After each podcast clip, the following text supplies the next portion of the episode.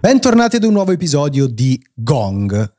Anche oggi ci dedichiamo, come giustamente Marco faceva notare, all'attualità, anche se non parliamo di notizie, ma parliamo di giochi che sono ehm, arrivati sul mercato e che noi abbiamo avuto modo di provare, in un caso molto approfonditamente, in un altro insomma un po' meno, ci siamo addentrati un po' meno all'interno eh, della produzione, ma insomma vogliamo condividere con voi le nostre impressioni. Parliamo ovviamente di Mario Rabbids Sparks of Hope e A Plague Tale Requiem. Di questo secondo titolo trovate anche eh, un'audio recensione, però ci fa piacere anche chiacchierarcela un po' e entrare più nel dettaglio, ma comincerei invece da Mario Rabbids, che dici? Sì, sono d'accordo, anche perché era quello con l'embargo che cadeva prima, quindi rispettiamo la cronologia. Eh, allora, Mario Rabbids, titolo di eh, Ubisoft Milan, quindi orgogliosamente italiano, Davide Soliani, Crying Ubisoft, Ubisoft Man, che era salito agli albori delle cronache eh, qualche anno fa, è passato in effetti un po' di tempo rispetto all'originale, che secondo me aveva avuto tanti meriti eh, e che rimane a tuttora, nonostante una libreria di, Wii, di Switch veramente eh, ricchissima, uno dei titoli comunque più interessanti.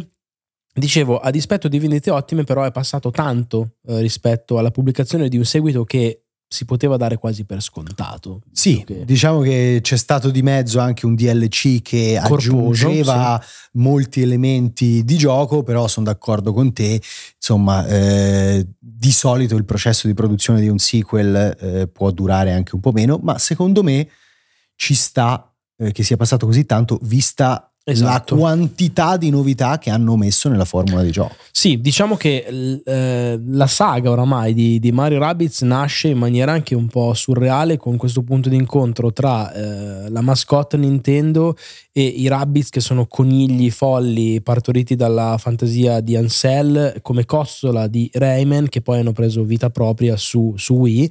Eh, grazie a questa commissione assurda hanno trovato però veramente la loro dimensione perfetta e si è passati da ma che ci fanno i Rabbids nel mondo di Super Mario oppure in uno strategico che sembrava veramente campato per aria a è naturale che si continui su questa strada. Molto meno naturale invece, come stai dicendo tu, è l'evoluzione che hanno scelto di dare al franchise che rimane saldamente ancorato eh, nei territori di, eh, del, della strategia, del, della gestione a turni ma con una componente di eh, movimento libero e di eh, dinamismo nell'azione assolutamente senza precedenti che lo allontana in maniera sia considerevole che davvero piacevolissima dalla formula di XCOM alla quale si ispira che è diventata proprio un paradigma del genere. C'è da dire che a livello di produzione, questa è la cosa su cui mi voglio sbilanciare perché eh, abbiamo scelto di eh, non ucciderci con un embargo che era molto a ridosso della consegna del codice, eh, quindi considerate queste mie impressioni preliminari basate su circa 5 ore di gioco, avendo completato tutto il primo mondo, però anche per avere un raffronto l'originale durava una decina di ore. Sì, forse anche un po' meno, correndo un po'. Esatto, in questo ho fatto il 15% del gioco, il primo mondo in metà del tempo. Eh, è un, appunto una produzione che rilancia in tutto e per tutto le cose eccellenti che si erano viste, eh, anche come mi ricordo avevo scritto all'epoca nella mia recensione il fatto che eh, sembri in maniera proprio genuina un gioco Nintendo, sì. non lo è, hanno sì. solo preso i personaggi in prestito e la Grand N ovviamente ha controllato qualitativamente la gestione del tutto, però è tutto merito di Ubisoft, Milano e Parigi che hanno lavorato a questo gioco e eh, rilancia in tutto, quindi dicevo, sia nella formula con questo dinamismo aggiunto che eh, è piacevolissimo negli scontri, sia proprio a livello di valori produttivi, nel senso che eh, la ricchezza e la bellezza delle animazioni, delle cutscene, eh, una grande spettacolarità proprio della messa in scena, ha un'introduzione, secondo me, l'hai vista anche tu sì. ieri, fra eccellente, cioè un tutorial che serve per farti fare cose divertendoti ma anche lasciandoti a bocca aperta. Sì, devo dire che guarda, mie, le mie impressioni sono proprio limitate eh, a quello che ho visto sì. eh, nello streaming di ieri, ma sono rimasto davvero impressionato sia all'attenzione per questi dettagli, eh, sia proprio alla eh, grande attenzione che loro hanno riversato nel creare un ritmo che sia sempre trascinante, mai noioso, mai didascalico. Ecco. Come giustamente dicevi tu, nel tutorial si gioca e non è automatico che succeda questa cosa. Lo vedremo nel gioco di cui parliamo dopo. Esatto.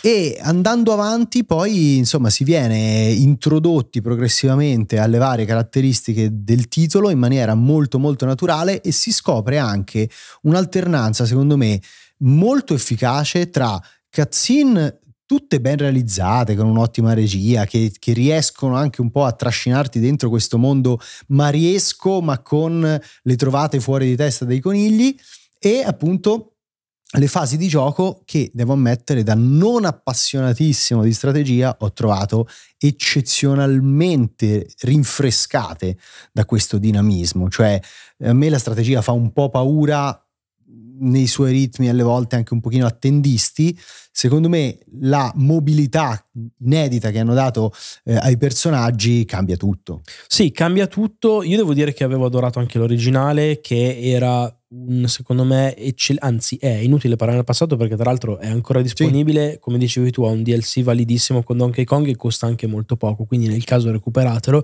perfetto tra l'altro da giocare in mobilità su Switch, vale la stessa cosa per questo ovviamente, però già l'originale secondo me era ottimo nel prendere la formula di XCOM che spesso non perdona ed è veramente estrema, nel semplificarla un po' e nell'introdurti a un genere che sì, lo ammetto, a volte ha degli spigoli. Qua renderla invece... un, un pochino più compassionevole, sì, diciamo, anche sì. in termini di statistica. Bravo, cioè il punto è che in XCOM il 92% è davvero il 92%, cioè beh, il 92% va Col cazzo, quando ti serve quel sì. tiro, l'8% fa ciao ciao e fallisce tutto. Rabbids già nell'originale era molto più lineare, cioè 0, 50, 100, non c'è via di mezzo. Sì. Prosegue su questa linea, ma l'aggiunta di questo dinamismo come dicevi tu, che cancella le caselle dal, dal, movimento dei personaggi e al contrario, durante il turno puoi passare da un, uh, da un personaggio all'altro con le versioni dei personaggi Nintendo e dei Rabid che tra l'altro sono estremamente diverse l'una dall'altra, quindi hai anche questa mm, grande asimmetria, diciamo, nella composizione della squadra, ma bella interazione con il salto che c'era già nell'originale, che però qui dando la possibilità di muovere come in un platform 3D sostanzialmente i personaggi eh, per un tot di cioè per proprio muoverli liberamente fin quando tu non scegli che azione fargli fare e quindi creando delle dinamiche proprio anche di esplorazione della mappa tutte nuove eh, riescono a dare al gioco un tiro veramente, mm. veramente eccelso. Sì, cioè. voglio entrare un pochino più nel dettaglio giusto per fare degli esempi. Cioè, questo, questa libertà di movimento è veramente molto concreta. Cioè, può succedere che, per esempio,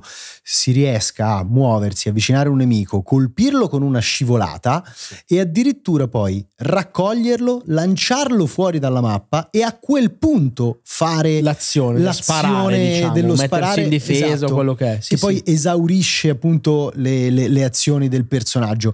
Quindi, cioè, la fase proprio di eh, dinamica, di controllo attivo del personaggio non è affatto stiracchiata, anzi, no, è no, molto estesa. No, anzi, se piacevole. poi pensi a quanto si possono evolvere i personaggi, quel classico skill tree che tra l'altro eh, come succedeva già secondo me benissimo in Ruiner, puoi investire punti su un'abilità e poi riprenderteli se per una battaglia magari vuoi scegliere di fare qualcosa di molto sì. diverso con un personaggio tutta questo, questa, questa, dinamica è molto funzionale anche nello spostamento sulla mappa perché tu puoi aumentare tanto la mobilità dei personaggi, creare delle combo per cui partono vicini ma sposti uno all'estremo della sua zona di movimento, l'altro lo fai concatenare e lo, con lo slancio lo, lo spingi ancora più in là e quindi in maniera molto aggressiva, molto anche verticale puoi presidiare il, il campo di battaglia sì. con dei tatticismi che sono inediti e piacevolissimi. Eh, chiudiamo appunto questo primo segmento. Voglio dire una cosa: a parte appunto di nuovo lodare l'estremo coraggio di un team che ha deciso di cambiare la formula al passaggio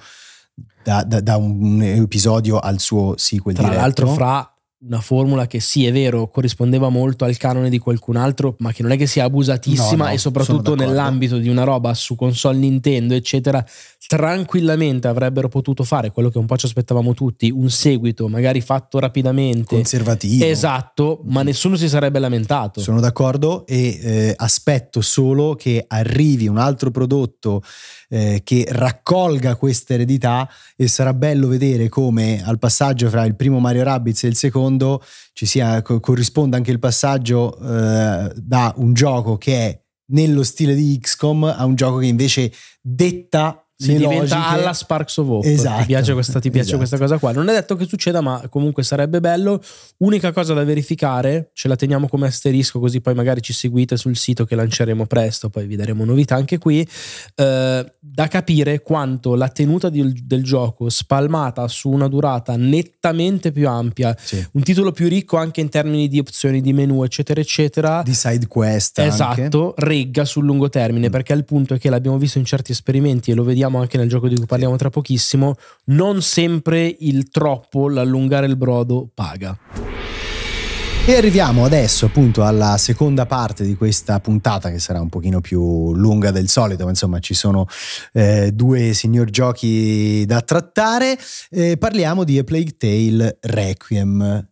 E eh, in questo caso davvero potremmo fare il discorso diametralmente opposto rispetto a Mario Rabbids, perché se Mario Rabbids era, se Sparks of Hope era un titolo che ha cambiato anche coraggiosamente il suo impianto ludico, invece Requiem si adagia proprio completamente su quello che era il gameplay dell'originale. Eh, voglio partire proprio da qui prima di andare a commentare, anzi forse a farti commentare il colpo d'occhio, visto che è una delle cose Ah, eh, con cui più sei entrato in contatto anche sì. durante le fiere, ma io voglio partire dal gameplay perché sono veramente convinto che comunque ehm, un'esperienza che mette alla fine eh, al centro della scena anche um, situazioni d'azione costantemente proposte dal giocatore debba perlomeno insomma costruirle in una certa maniera, eh, stando, attenta, stando attenta a quello che è eh, lo stato dell'arte magari del genere in cui si va a collocare. Ehm, Plague Tale Requiem eh, si presenta come un action adventure che alterna fasi stealth a fasi un pochino più puzzle in cui, eh, così come succedeva nel primo episodio, si devono gestire le fonti di luce per allontanare questi ratti che pervasivamente, diciamo, infestano le varie ambientazioni. E tutti i problemi del gioco, anzi la maggior parte dei problemi del gioco, nasce proprio da qui, ovvero dal fatto che eh, il titolo si porta dietro un gameplay che era già vecchiotto, superato, un pochino voglia. stantio, No, no. fuori dal tempo, Sì, sì. Eh, tre anni fa, nel 2019, quando è uscito il primo, il primo capitolo, non ci sono stati passi in avanti nell'intelligenza artificiale, nella varietà di situazioni. È vero che hanno aggiunto, diciamo, qualche. qualche Sfumatura a livello di diciamo power up. sì, qualche piccolo power up, qualche composto alchemico che fa un Sì, effetto diverso. però- Però diciamo che dopo aver ripresentato un po' le varie caratteristiche del gameplay nelle prime quattro ore dell'avventura, si, si raggiunge diciamo la, la, mh, eh, la pienezza di, di questa formula e eh, Da lì in la- la poi diventa ripetizione totale. sì. Ripetizione totale, iterazione e soprattutto, ripeto, ripetizione di una gamma di situazioni che non è piacevole perché, giustamente lo dicevamo anche ieri, basta vedere un gioco come il primo The Last of Us, eh, uscito nove anni Pubblicazione fa, 2013. esatto, che già ha superato in maniera veramente molto concreta Sì, sì. tutte le potenziali conquiste di A Plague Tale. Stiamo parlando, secondo me, di un gioco con dei limiti veramente stringenti che eh, magari non la butta in maniera totale sul gameplay, anzi è uno di quei titoli che eh, punta tantissimo sull'atmosfera, sul raccontare una storia, eccetera, eccetera.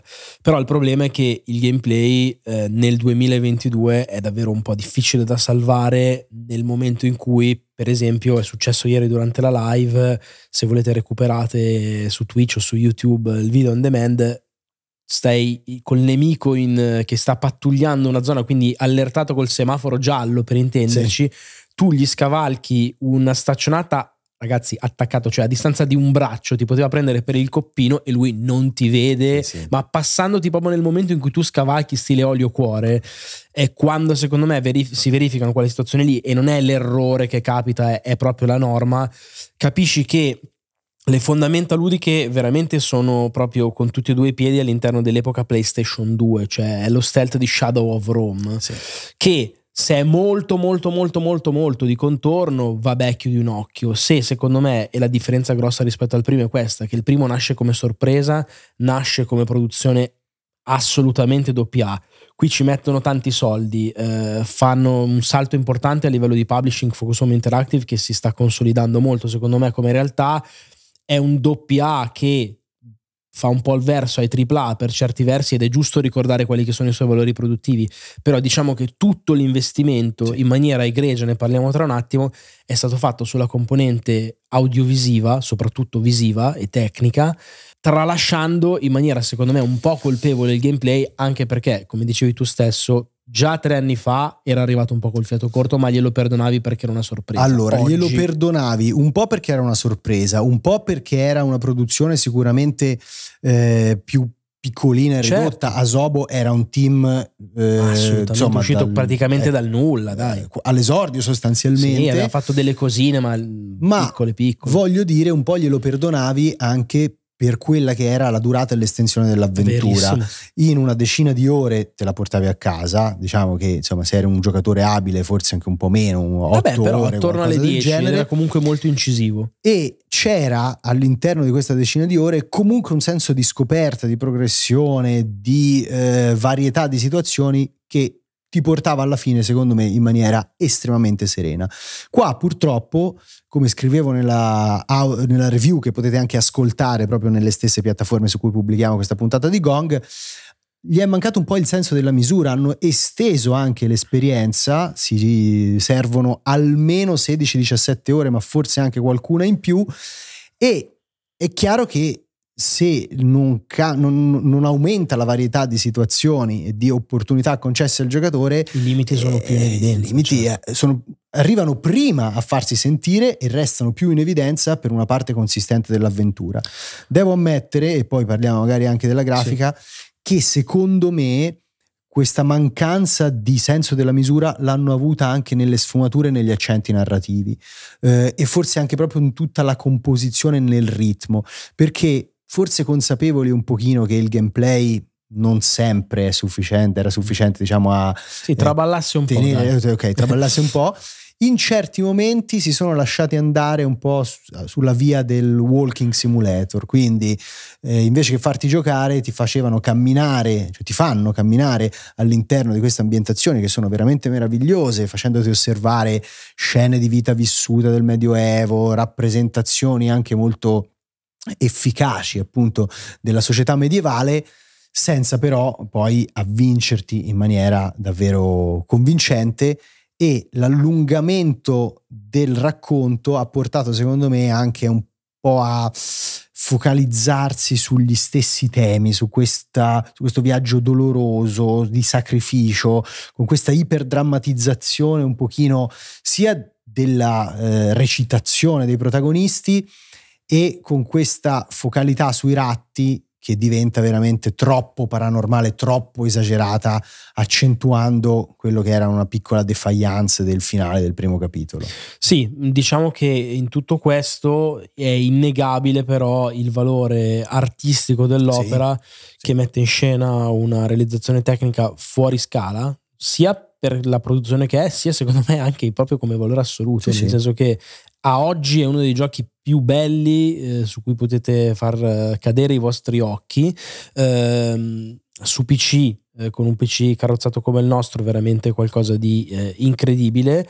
Grazie a eh, un rendering fuori di testa, la lezione che eh, hanno evidentemente imparato con Flight Simulator, che è un gioco con cui Asobo ha collaborato, evidentemente è stata molto preziosa e la messa in scena finale è meravigliosa con un'illuminazione morbidissima, con una scelta dei colori, una ricchezza nei dettagli. texturing fuori di testa, proprio da, da, da, rimanere a bocca aperta in circostanze varie ed eventuali, cioè dai tappeti che sono riprodotti sì. in un mercato cittadino alla maniera in cui eh, le cicatrici della peste deturpano certi cadaveri è davvero pazzesco, le pozzanghere che eh, riflettono la luce in un certo modo e distorcono l'ambiente, cioè è, è qualcosa di magistrale, eh, davvero meriti a non finire per questo gioco da questo punto di vista, grande atmosfera, grande proprio eh, drammaticità della narrazione che sembra un quadro, proprio sì. in senso anche un po' rinascimentale, forse anzi più romantico direi del termine. E però qui arrivo a, a una chiusura in cui secondo me è impossibile non parlare della ricezione che ha avuto il gioco in generale dalla stampa internazionale, che lo ha molto premiato, eh, forse davvero chiudendo un po' tanto gli occhi, chiaramente poi dipende molto dal giudizio personale, però su un gameplay molto rinunciatario, come se la sete di next gen, la voglia di vedere la bella grafica sì. che tanto spesso ci è stata un po' trattenuta in questi quasi due anni di, di console nuove, sia stata sufficiente ad andare oltre dei, dei, difetti che non rendono mai Requiem un gioco brutto da non consigliare, eccetera, eccetera. Anzi, nell'ottica dell'esperienza che è, il fatto che Microsoft l'abbia inserito sul pass, secondo me è un grande colpo. Sì. Però um, forse magari non, non da arrivare a certe valutazioni davvero un po' dimenticandosi forse cos'è un videogioco in senso tradizionale. Io ci metto assolutamente anche l'idea che la scala di valori generalmente percepita dal pubblico sia un po' sfasata perché sembra che l'unico modo per premiare un prodotto che ha dei meriti eh, evidenti, come in questo caso quelli tecnici, sia quello di sparare alzare, diciamo in alto. eh, secondo me anche questo è un, pochino, un pochino influito, però sono d'accordo. Secondo me il gioco ha dei meriti indubbi, è un gioco che consiglierei a una fascia di pubblico anche molto molto ampia, perché poi alla fine è un action adventure, non ha particolare complessità, comunque ha un finale anche molto trascinante a livello emotivo, quindi ti lascia anche un segno, cioè se potete giocatelo, se avete il Game Pass è una delle prime cose che dovete grande. scaricare, però non dobbiamo mai, diciamo, spazzare sotto il tappeto quelle che sono delle magagne, non voglio dire evidenti qui, ma già evidenti nel primo e non corrette, è questo un pochino il sì. problema principale. Sì, sì, che se poi alla fine fai così e uno dice vabbè, ma era già così anche l'originale e ti accontenti, ti eh. siedi e tra l'altro nella stessa settimana poi vai a fare tutte le pulci del mondo a Scorn, che lo sapete a noi è piaciuto tantissimo, ma anche lì con dei limiti evidenti, ma anche con la voglia di osare che qui invece è mancata in toto, da una parte bellissimo, dall'altra cacca pupù. Eh, certo. Ci spiace un po' che il videogioco possa finire solo e soltanto in una deriva di questo genere. Grazie mille per averci seguiti anche in questa puntata di Gong. Torniamo domani con le news quotidiane, prima poi di raccontarvi invece nella puntata di eh, giovedì le novità relative a Silent Hill, perché lo ricordiamo eh, alle 11 di sera di domani ci sarà eh, un evento in cui Konami ci farà sapere il futuro della saga, ci piacerebbe molto che veniste a seguirlo con noi su Twitch dove streamiamo anche quotidianamente dalle 10 alle 12.